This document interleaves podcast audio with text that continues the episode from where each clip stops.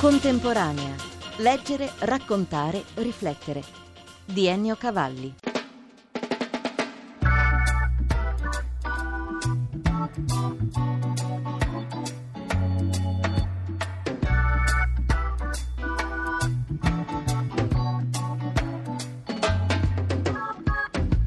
Michael Borley, premio Nonino 2012 a un maestro del nostro tempo.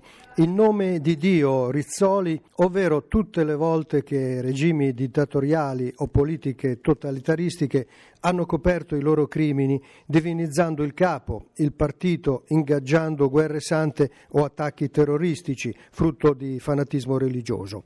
Insomma, da Hitler ad Al-Qaeda, un secolo di storia alla luce di questo clamoroso alibi. Dio lo vuole, Dio è con noi.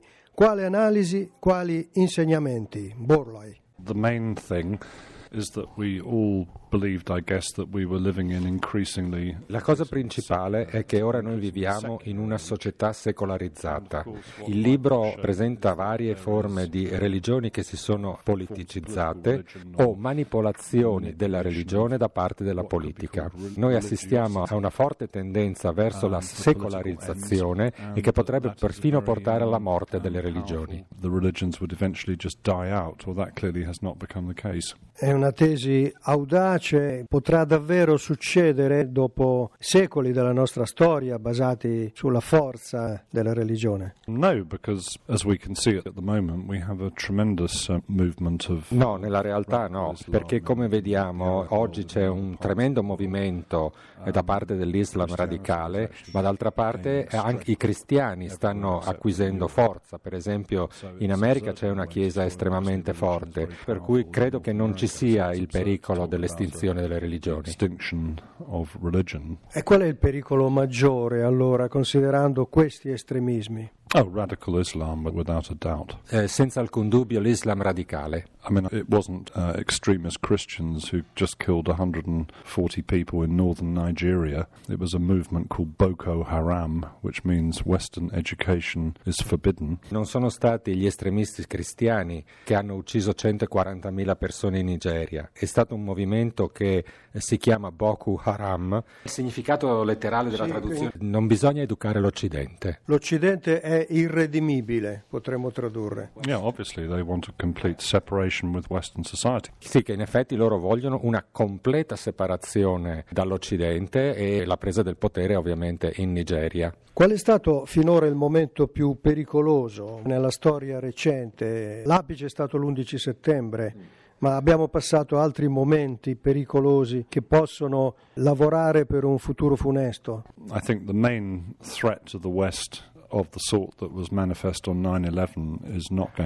la minaccia più grande da quando c'è stato l'11 settembre ormai non esiste più perché Obama ha fatto uccidere Bin Laden. Tuttavia quello che preoccupa molto è la mutazione di questi movimenti che sta accadendo in alcuni stati africani. Si potrebbe paragonare a una metastasi cancerosa. It's, it's rather like metastasizing cancer cells. In my country, people are being arrested and charged with very serious cons- terrorist conspiracies practically every week. Per esempio nel mio paese vengono arrestate persone con forti accuse di terrorismo quasi ogni settimana. I mean,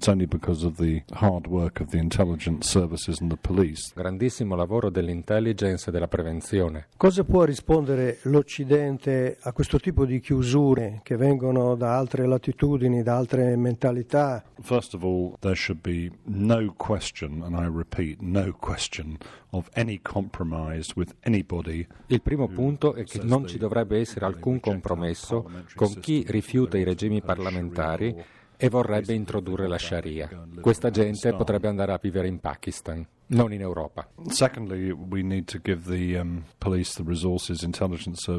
Seconda cosa, dobbiamo dare alla politica alle forze di intelligence le risorse per frustrare qualsiasi minaccia terroristica e in più dobbiamo avere fiducia nei valori della nostra società.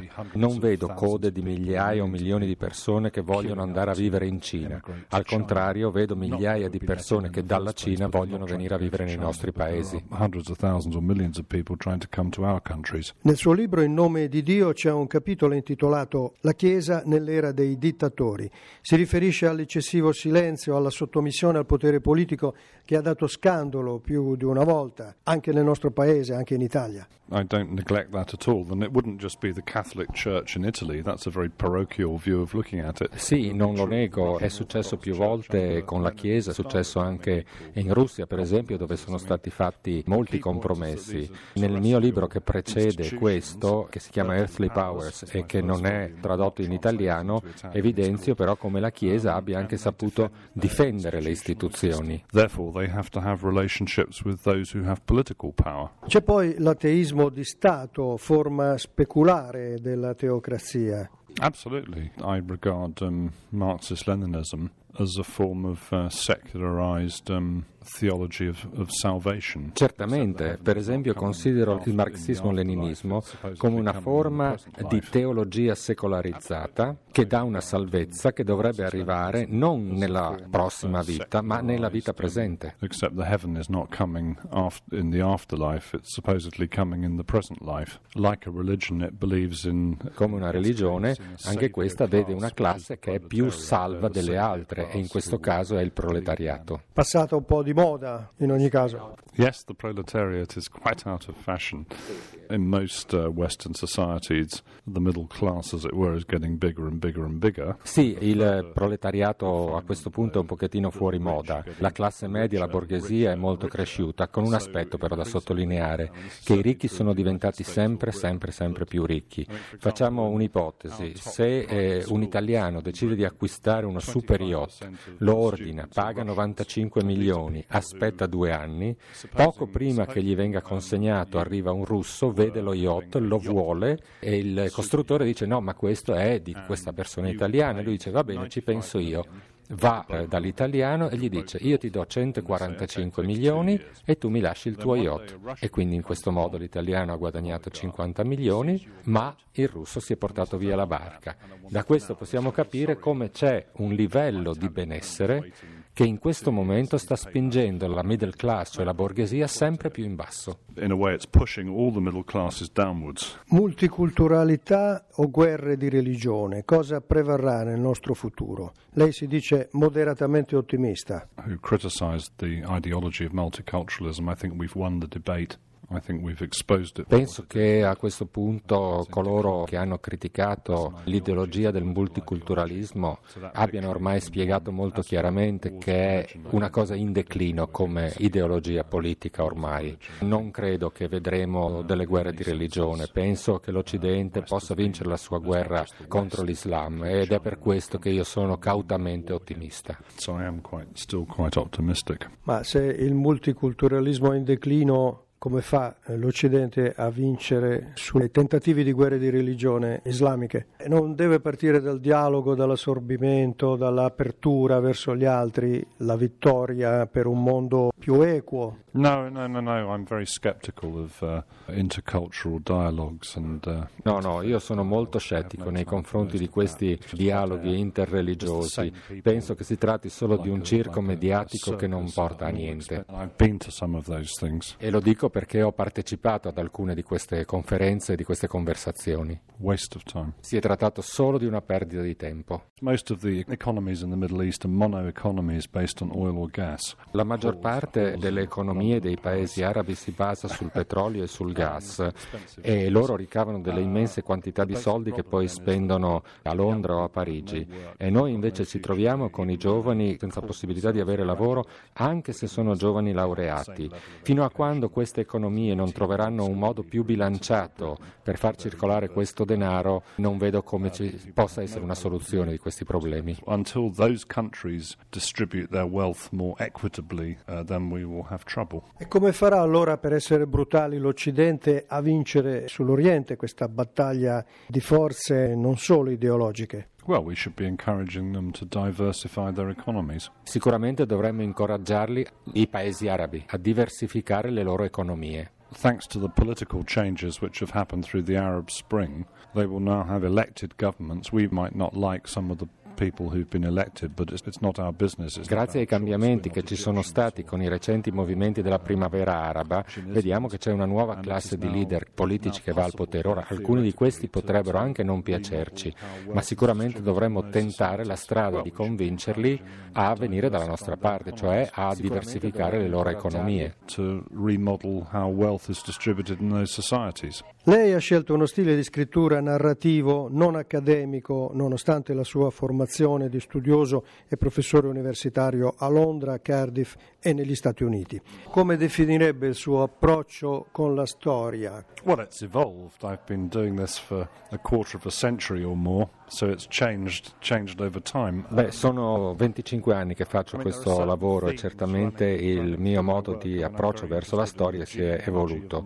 C'è tuttavia un tema costante nella mia opera, è lo studio dei comportamenti morali che accadono nella storia. Io ho appena finito di scrivere un libro sulla guerra fredda globale e mi è piaciuto considerare i cambiamenti che sono intervenuti nei personaggi della storia, cioè chi è morto, chi ha preso il suo posto, chi è sopravvissuto, vedere come Kennedy, che era un giovane politico in ascesa, cresceva in un momento in cui Ho Chi Minh era già all'apice, che poi è sopravvissuto molto a lungo e mi interessano molto questi cambi di generazione, come intervengono e cosa hanno apportato alla storia. So I'm interested in these generational interactions in history at the.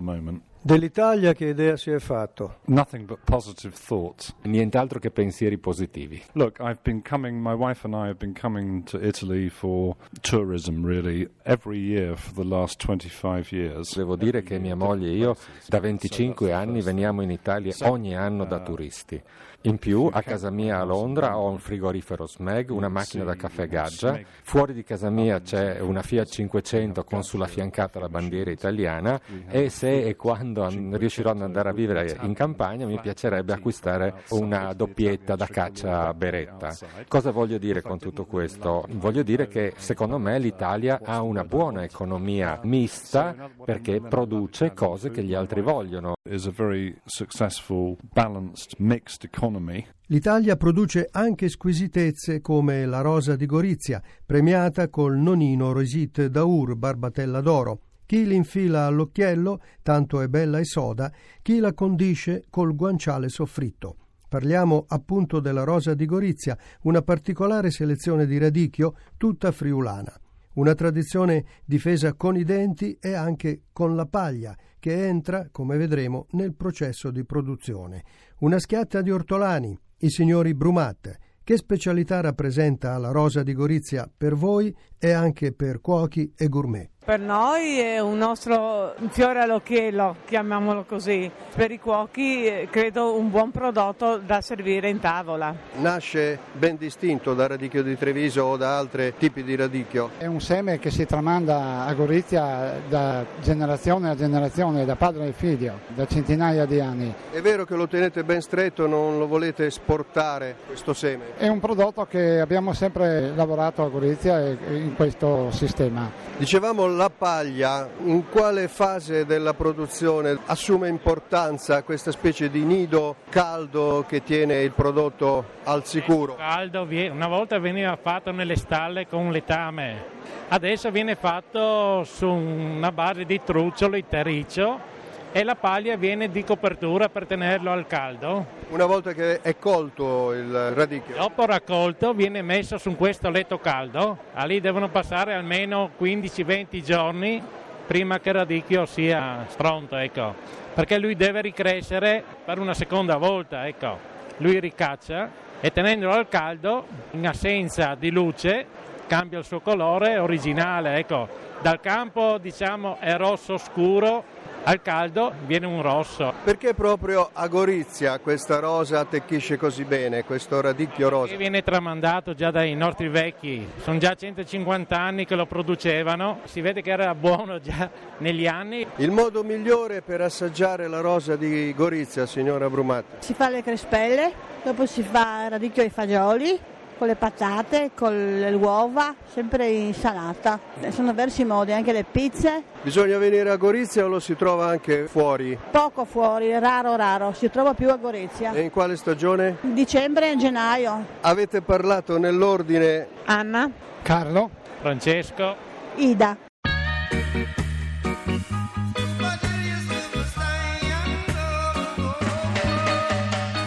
Grazie dell'ascolto da Ennio Cavalli. Per riascoltare questa e altre puntate www.contemporanea.rai.it You're dancing free.